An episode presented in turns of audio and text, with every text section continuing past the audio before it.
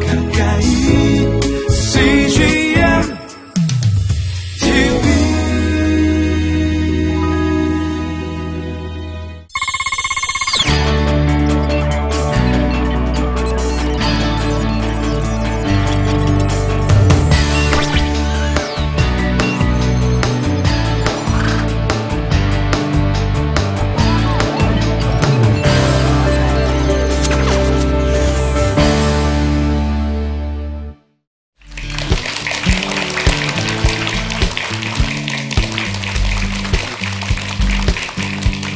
안녕하세요.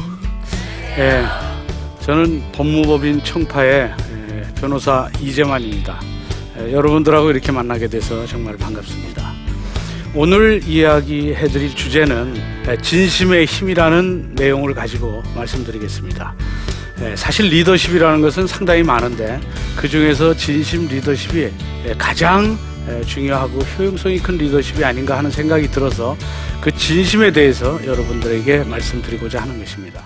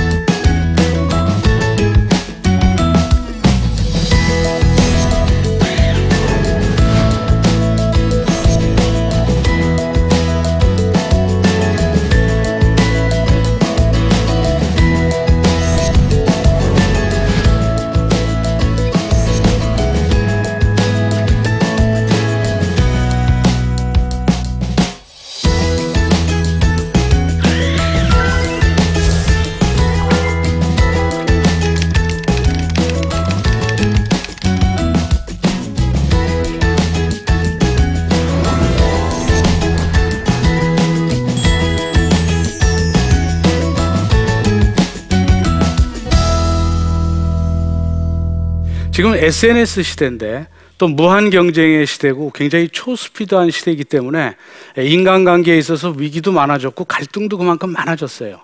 그래서 갈등을 어떻게 해소하느냐가 상당히 중요한데 실제적으로 우리나라에서 청소년들의 사망 원인 제1위가 뭔지 아세요?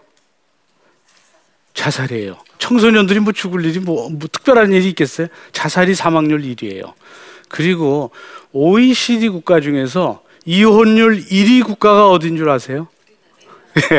다 아시고 계시네. 우리나라예요. 그리고 직장인들 중에서 75%가 우울증을 갖고 있답니다. 그런데 그 우울증을 갖고 있는 이유 중에 그 대부분의 그, 그 비율을 따져보면 그것은 결국 인간 간의 갈등 때문에 그렇답니다. 물론 이제 75% 우울증이 병을 치료할 정도는 아니지만 우울증으로 인해서 이제 고통을 받고 있는 그큰 범위 내에서 아마 통계를 잡은 것 같습니다. 저는 법정에서 에, 결국 재판을 하고 하다 보면 재판을 하게 되는 1년에 한 100만 건의 뭐 여러 가지 민형사 사건이 있는데 그 재판도 원인은 전부 갈등 때문에 그렇습니다. 갈등만 없으면 재판이 일어날 일은 없죠. 그, 그러면 이 갈등은 어떻게 해소해야 되느냐? 결국은 이걸 정밀하게 분석을 해보면 결국은 사람이라는 그런 결론에 도달하게 돼요. 갈등을 일으키는 것도 사람이지만 갈등을 치유하는 것도 사람입니다. 그러니까 갈등은 사람으로 인해서 일어나지만 결국은 사람으로 인해서 또 치유를 해야 돼요. 또 성공하는 사람도 실패하는 사람도 또 행복하거나 불행을 느끼는 사람도 결국에는 사람이에요. 그런데 그렇다면 나 행복하고 싶다. 또 나 행복 저 성공하고 싶다. 그러면 성공과 행복을 이끌어주는 사람을 만나면 그 사람은 성공하고 행복해집니다. 여러분 주위를 한번 도, 돌아보세요. 주위에 나를 불행으로 이끌거나 또는 실패로 이끄는 사람이 주변에 있으면 그러면 실패합니다. 주변의 성공과 행복으로 이끌면 성공하게 됩니다. 그러면 내 인생에서 나를 성공과 행복으로 이끌어주는 그 사람을 어떻게 만날 것인가? 오늘의 주제는 바로 그 점에 있습니다. 그러면 성공으로 이끌어주는 내 인생의 그 사람을 만나기 위해서는 그 사람하고 잘 소통이 돼야 되는데 그 사람과 소통이 되기 위해서는 먼저 내가 나 자신과 소통이 이루어져야만 내가 나 자신의 주인이 되어야만 그래야만 비로소 다른 사람과의 소통도 가능해지는 것이죠. 그래서 갈등도 해결할 수도 있는 것이고 그러면 나 자신과의 소통은 어떻게 하느냐? 여러분 여기 결혼하신 분들도 계시고 또 아직 이제 결혼하기 직전에 있는 분들도 계시는데 결혼할 때 상대방한테 내가 내 반려자한테 내 인생을 맡겨야 되겠다 이런 생각을 한 이유는 그 사람을 믿기 때문에 그래요. 그또 내가 누군가를 사랑하는데 그 사람을 내 반려자로 정말 맡고 싶은데 어떻게 하면 되느냐? 진심을 다해서 사랑해주면 내 사람이 돼요. 진심을 보여주면. 그럼 이제 주변에서는 서로 사랑하는 사람들을 보고 아니 어떻게 저런 사람을 좋아하지? 저 눈에 무슨 콩깍지가 꼈나?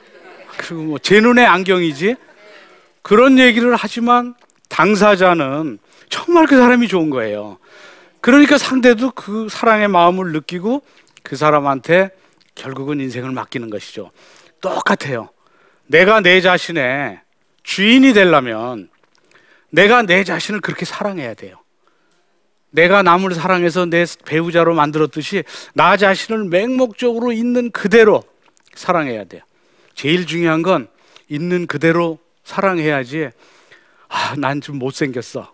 뭐 이러면 안 돼요. 그리고 난 너무 가난해. 그리고 아, 난 키가 작아. 쟤는 키가 큰데 늘씬하고 팔등신인데 나는 뭐야 이거 초등학생처럼 사등신이야 뭐 그렇게 얘기하면 자기 자신을 맹목적으로 사랑할 수가 없어요.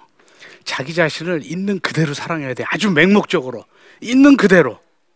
내가 빽이 없다. 내가 가난하다. 내가 못생겼다. 회사에 나가면 회사 사람들은 전부 나를 그 이 왕따 시키는 것 같다. 그래도 있는 그대로 자기를 사랑해야 돼. 그렇게 자기를 있는 그대로 사랑하다 보면 결국 자기가 자기 자신의 주인이 될 수 있어요.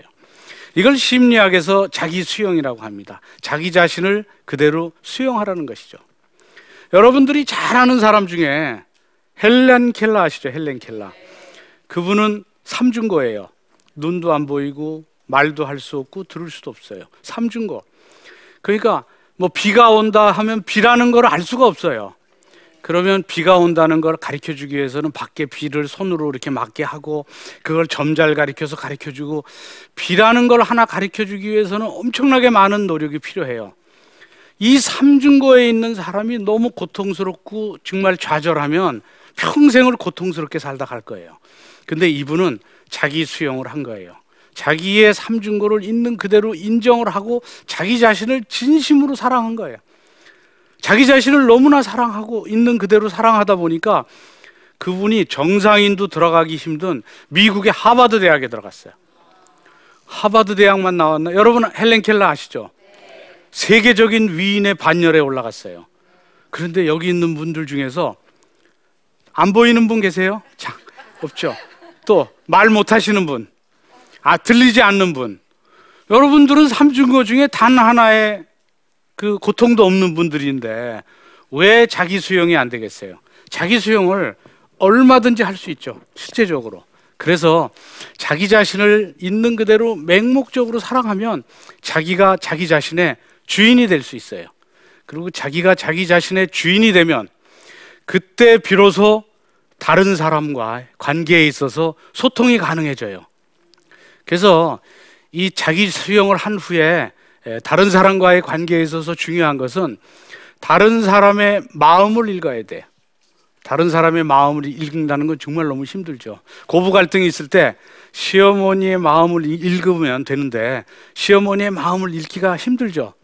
아주 마음이 다르고 실제적으로 저도 어렸을 때 저 할머님 계셨는데 제 아주 어렸을 때인데 할머님이 막 그 우리 어머님한테 막 그 정말 누명을 씌우고 그, 그런 걸 했어요. 그래서 제 어린 나이에 할머니 그게 아닌데 왜 그러냐고 어머니한테 막 제가 이제 따졌죠. 그랬더니 할머니는 그래. 원래 시어머니는 그렇게 하는 거야. 그러니까 할머니는 다 아시면서 며느리 태도 보시는 것 같아요.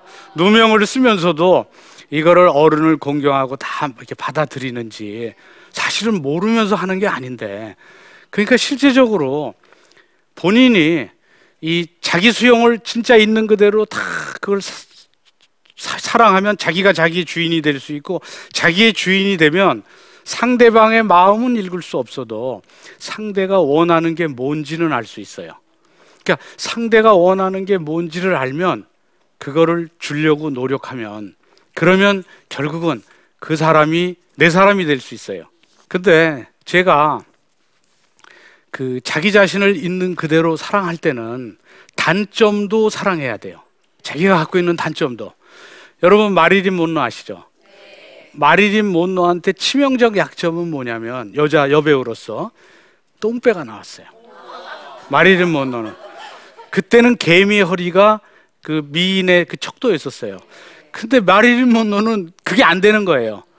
그런데다가 허리가 좁은 정도가 아니라 시쳇말로 진짜 이렇게 톡 튀어나왔어요. 근데 마릴린 몬로는 그걸 감추기 위해서 펑퍼짐한 옷을 입지 않았어요. 오히려 타이트한 옷을 입어서 그 배를 오히려 더 드러냈어요. 그러니까 나중에 마릴린 몬로의 매력 포인트, 섹스 어필한 점이 그 배가 돼 버렸어요. 자신감을 드러내면 그러니까 여러분들도 뭔가 그 어떤 약점이 있으면 단점을 강점화 시켜야 돼요. 강화시키면서 살아야 돼요.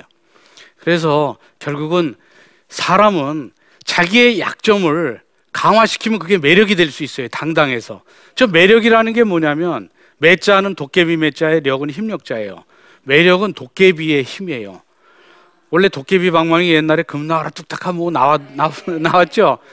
그런 식으로 여러분이 자기 자신을 있는 그대로 사랑해서 단점조차도 사랑하면 그게 매력 포인트가 돼요. 근데 없는 걸 자꾸 매력으로 삼으려고 하면 그런 매력을 갖지 못해요. 사람은 자기가 갖고 있는 능력의 50%도 쓰지 못하고 세상을 떠난대요. 근데 그 중에 단 1%만 쓰려고 노력하면, 노력하면 인생이 확 바뀐다는 거예요. 여러분들은 1%만 바꾸면 되는 거예요. 그래서 결국은 제가 그 매력에 대해서 또 생각나는 게 제가 미스 코리아 심사위원회 한 번 한 번 했었어요. 그래서 미스 코리아 심사를 했었는데 그 미스 코리아들이 멀리서 이제 그 전날 심사를 해요. 멀리서 이렇게 걸어 나오는데 한 열 걸음쯤 걸어 나오는데 얼굴은 안 보이고 몸만 보이는데 뭐 수영복 입었으니까 비- 수영복은 또 비슷비슷하잖아요 다 얼굴도 거의 안 보이고 흐릿흐릿한데 걸어 나오는 걸음걸이만 보고 제가 한 일곱 여덟 명을 찍었어요. 그리고 이제 다 이렇게 삥 돌아와서 제 앞에 딱 다섯 명씩 서서 이제 제가 물어봐요 왜 미스 코리아 나오게 됐냐 에, 그리고 미라는 뜻은 뭐냐 그런 그런 질문에 대답하는 걸 보고 그 내면적 아름다움이 무엇인지 끄집어내서 결국 우리나라 미의 사절이 될 수 있는지 심사해요. 근데 그런 걸 아무리 해도 처음에 멀리서 걸어 한 열 걸음 걸어 나왔을 때 체크한 사람이 그대로 뽑히더라고요. 그래서 제가 미스 코리아를 다 뽑고 나서 심사위원들이 이제 모여서 예, 결국 이제 식사를 할 때 제가 잘난 척 좀 했습니다. 나는 미스 코리아를 뽑는데 열 발자국 오니까 내가 딱 뽑았다. 크, 어떻게 이 주최 측 신문사에서 내 심미안이 있는지를 어떻게 알고 나를 뽑았는지 참 이 신문사도 대단하다. 딱 그랬더니 심사위원들이 자기들도 그런 걸 느꼈대요. 대부분이 그걸 느꼈다는 거예요. 열 발자국이면 뽑을 수 있대요. 그리고 그게 80% 맞는데요. 그래서 어떻게 그랬을까? 그, 그 친구들한테 뭔가 매력이 있는 거예요. 그 매력이 뭔지 내가 나중에 알았어요. 그 매력이 뭐냐면 그거는 자기 자신을 있는 그대로 사랑하면서 자기가 하는 일조차 사랑하는 이유를 스스로 계속 질문하면서 찾아낸 거예요. 그러니까 미스 코리아 후보들도 내가 왜 미스 코리아가 되느냐? 아, 미스 코리아 되면 시집 잘 가니까. 그럼 시집 잘 가려면 미스 코리아 되느냐? 아니, 미스 코리아 되면 아이, 돈도 잘 벌 수 있고 연예인도 될 수 있고. 그 연예인 되려면 또 돈 잘 벌려면 미스 코리아밖에 없느냐? 그럼 여러 가지로 꼭 미스 코리아 돼야 되는 이유를 계속 질문을 해요. 그래 그 질문이 그 답이 100가지가 되면 나는 꼭 미스 코리아가 되겠다는 강한 열정이 생겨요. 그 열정이 생기면 한 달 동안의 그 훈련 기간이 다른 사람의 10배 이상으로 달라져요. 그러면 이미 한 달 후 훈련이 돼서 그분이 이렇게 걸어 나올 땐 미스 코리아의 후보가 걸어 나온 게 아니에요. 미스 코리아가 걸어 나오고 있는 거예요. 나는 미스 코리아다 하고 당당하게 걸어 나오니까 어 미스 코리아가 나오네 하고 찾 찍은 거예요. 그러니까 사실은 인간은 무궁무진한 잠재력과 능력이 있어요. 그러니까 본인이 계속 오늘 아 뭐 이재만 변호사가 강의한다는데 가갖고 한번 무슨 얘기하는지 들어보자. 이런 사람하고 내가 오늘 여기 왜 가느냐? 내가 여기 가서 무슨 얘기를 들을 건가? 뭐 그래갖고 정말 여기 와서 하는 게 그냥 한 시간 동안 시간을 허송하는 거냐 아니면 여기서 뭔가를 찾아가는 거냐에 따라선 누군가는 여기에서 들은 얘기가 마음에 불꽃이 돼서 그 불꽃이 일어나면 불과 3, 3, 4년 후에는 완전히 다른 길을 가고 있는 사람이 될 수도 있어요. 인간한테는 그런 능력이 다 주어져 있어요.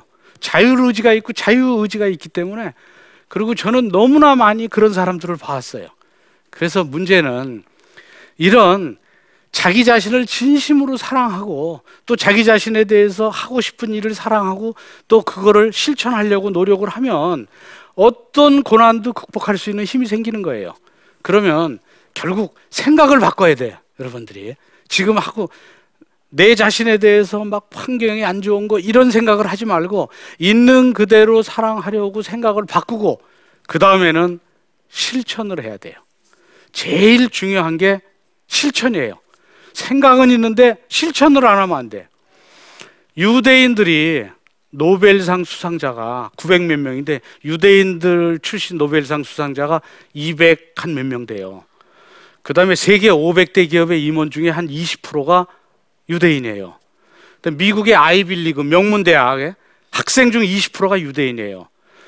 근데 이 전 인구 70억 인구 중에서 유대인들은 1250만이에요. 0.02%밖에 안 돼요.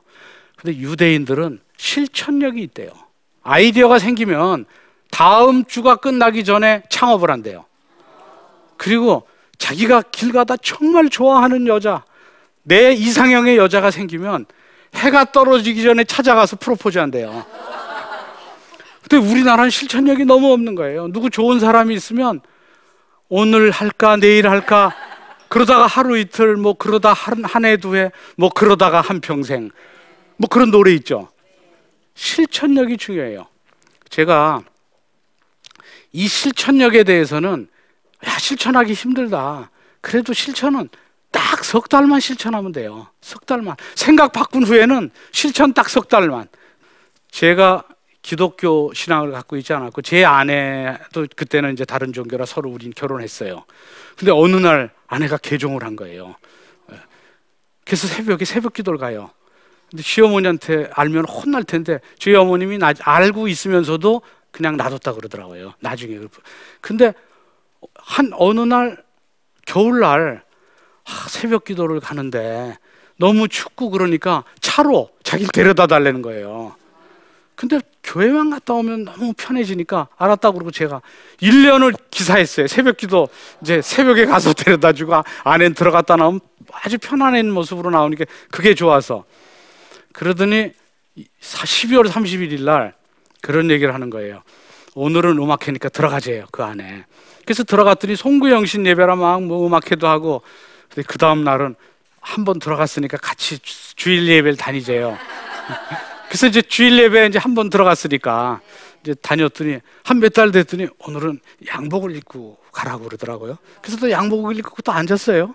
그랬더니 갑자기 담임 목사님이 오늘 새신자 등록하는데 아, 이재만 시간 좀 왔다 갔다 하고 일어나라고 그 전 얼떨결에 어, 뭐 새신자 등록 한 적도 없는데 어, 집사람이 툭 치고 일어나서 빨리 인사하라고 그래서 얼떨결에 일어나서 인사했더니 전 교인이 박수로 환영을 해줬어요.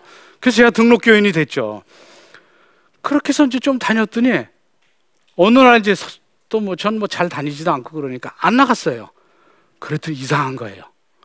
그 일주일이 너무 힘든 거예요. 이 교회 주일 성수는 죄인들의 목욕탕이라 일주일 동안에 그 때를 씻고 와야 되는데 이 몸의 때뿐만 아니라 마음의 때를 안 씻어서 그런지 일주일이 너무 그래서 습관이 중요해. 그러니까 석 달만 힘들어도 하면 습관이 되고 습관이 되면 계속 간단 말이에요.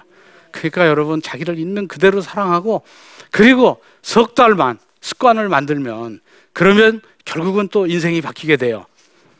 그 일단 이렇게 습관이 된 후에는 예, 본인이 자기와의 소통이 이루어지고 자기가 자기의 주인이 되고 그래서 습관이 이제 다 이루어지면 다른 사람과의 소통이 이제 중요한 거예요. 다른 사람과의 소통은 다른 사람의 마음을 읽지 못하지만 다른 사람이 원하는 게 뭔지를 알고 그 원하는 걸 주기 위해서 최선을 다해서 주려고 노력하는 그 모습을 보이면 그러면 상대의 마음을 얻을 수가 있어요. 여러분, 예수 그리스도가 이 인류를 구원하기 위해서 보혈을 흘렸잖아요. 생명까지 내놓으셨어요. 그렇기 때문에 지금 인류가 대대로 예수님을 존경하고 믿고 신앙으로 믿고 있잖아요. 근데 여러분들이 상대한테 주려는 거는 생명은 아니잖아요. 그 지갑에 있는 돈이거나 시간이거나 정렬이 정력이 정렬이거나 이런 것들이잖아요. 근데 어떤 사람은 그래요. 줘도 줘도 받기만 하고 저 사람 줄 필요 없는 사람이다.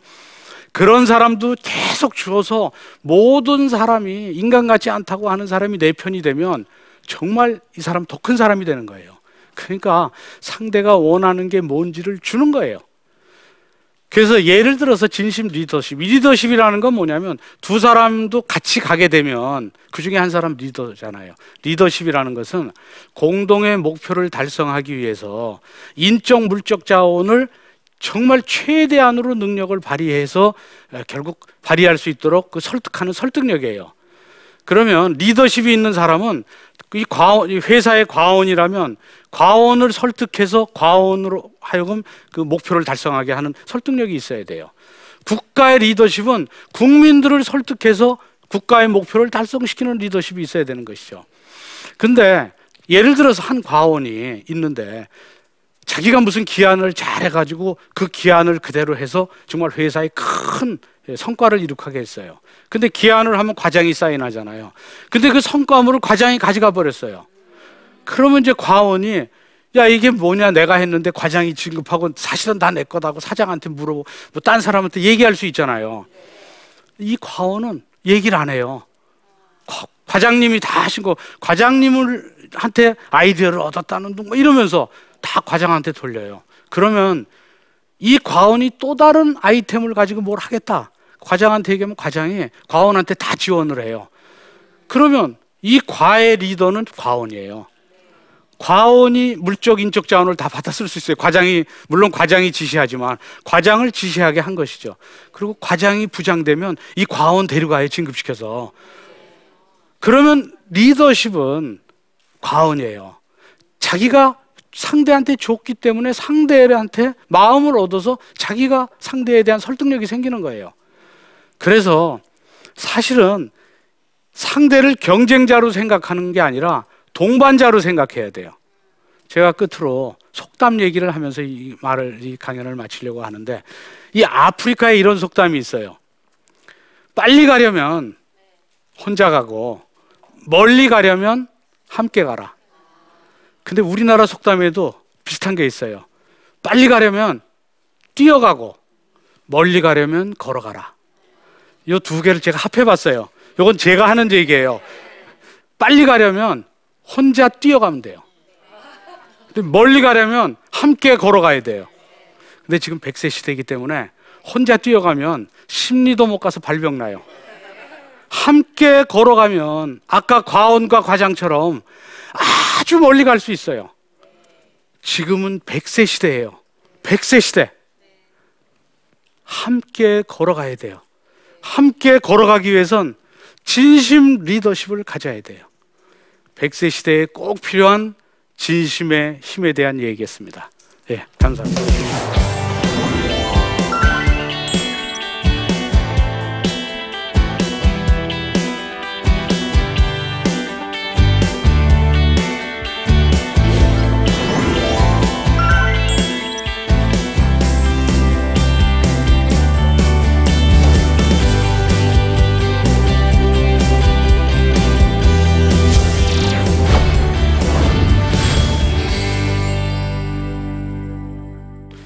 예, 여러분들 뭐 많이 메모하고 계시는데 예, 궁금한 문제가 있으면 제가 질문을 받아보기로 했습니다. 그랬는데 이제 좀 그 이 스태프 측에서 질문을 정리했다고 하니까 한번 그 질문을 보도록 하겠습니다.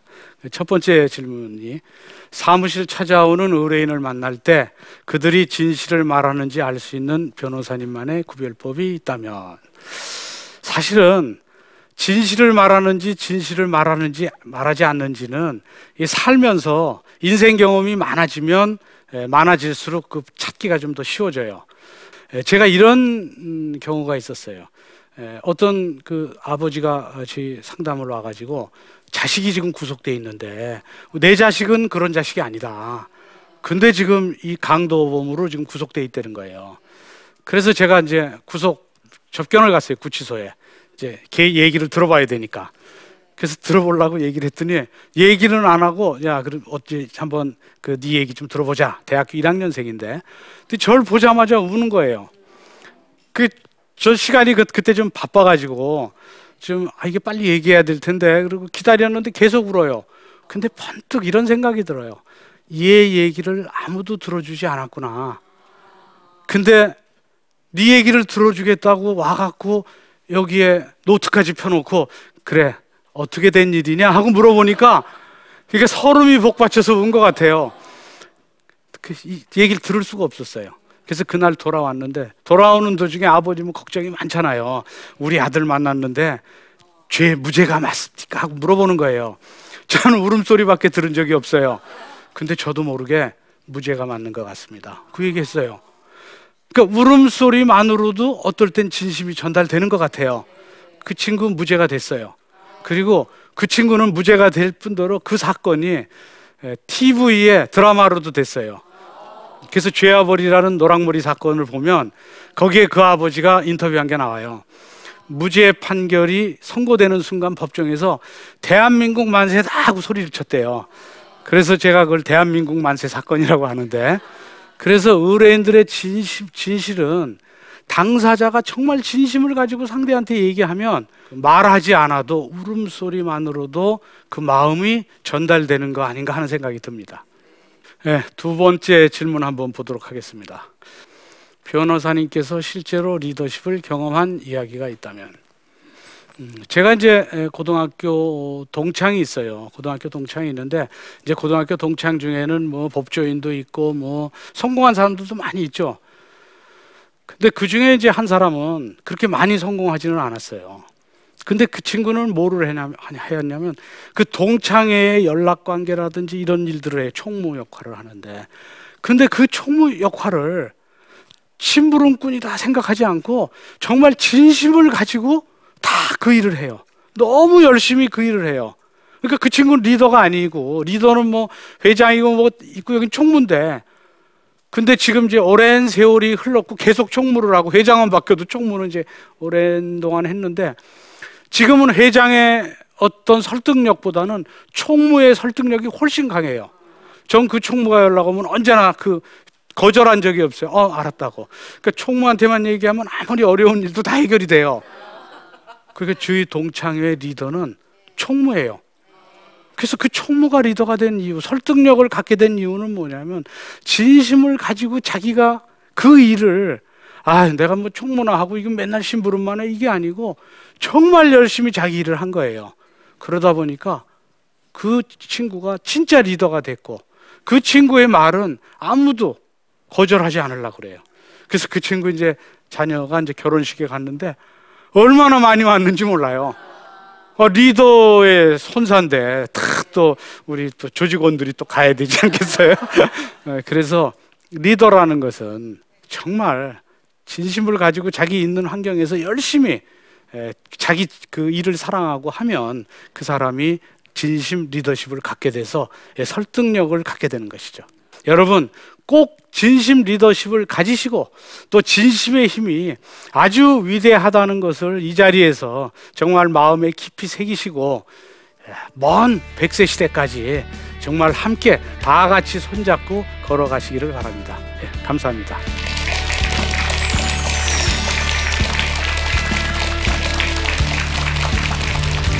여러분 ramp return이라고 땅콩 회항 사건 알죠? 사과를 했으면 해프닝이 됐을 텐데 사과를 안 한 거예요. 근데 그 얘기를 해줬는데 일주일 후에 해준 거예요. SNS 시대의 일주일은 굉장히 큰 거예요. 그걸 받아들이지 않으려고 그러는 거예요. 이미 늦었어요. 제가 이제 한 거 사건 중에 주병진 씨 사건이 있어요. 항소심에 저를 찾아왔어요. 이걸 자기는 억울하다고 풀어달라고. 증거가 정교하게 공범들에 의해서 만들어져 있어요. 그리고 그 중에 한 명은 정말 영화 배우보다 더 이쁘게 생겼어요. 공범 중에 한 명은 막 증거가 보이는 거예요. 거짓말 증거가. 그래갖고 그 증거 모아갖고 재판 도중에 상대를 고소했어요.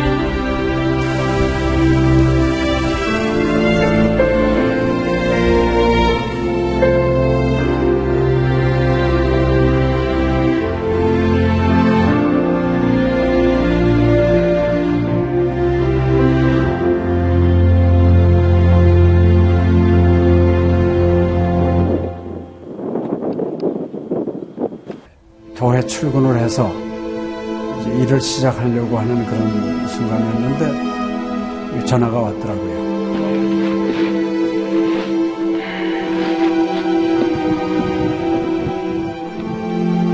떨리는 음성으로 어, 우리 김성호 선교사가 그 지방 사역 나갔다가 전기 사고로 예, 소천을 했습니다. 안 보이죠? 앞이 안 보이고 캄캄하고 막 하나님께 항의하는 기도만 나오더라고요. 하나님 이럴 수가 있습니까?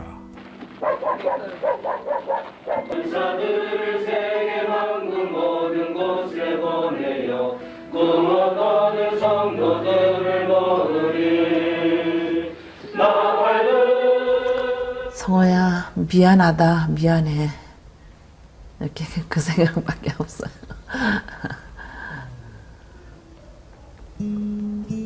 잘못해준 거에 대해서 미안해요 그냥 예. 잘해줄게 이렇게 빨리 갈 줄 알았으면 좀 더 잘해줄 걸.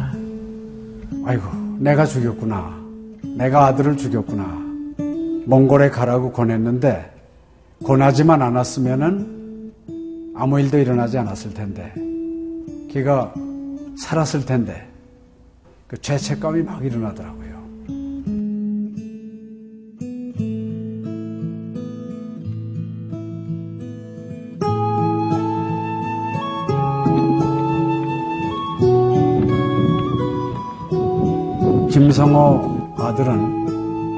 네, 네가 보낸 것이 아니라 내가 보냈다.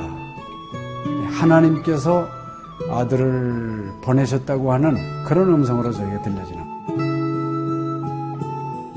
2000년도에 저희 아들을 그 울란바토르 날랑 공동묘지에 묻으면서 하나님의 속삭임이 제 마음에 있으셨어요. 예, 김여일아, 때가 되면 너도 와라.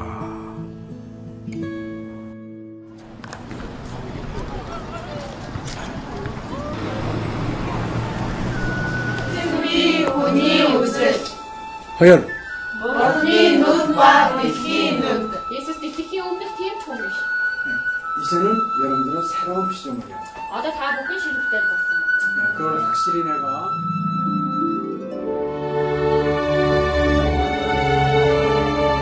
저희 아들 그 추모하는 에, 바로 이제 그 시기에 제가 그 시즌으로부터 연락을 받았다는 게 참 그냥 우연만은 아닌 것 같아요.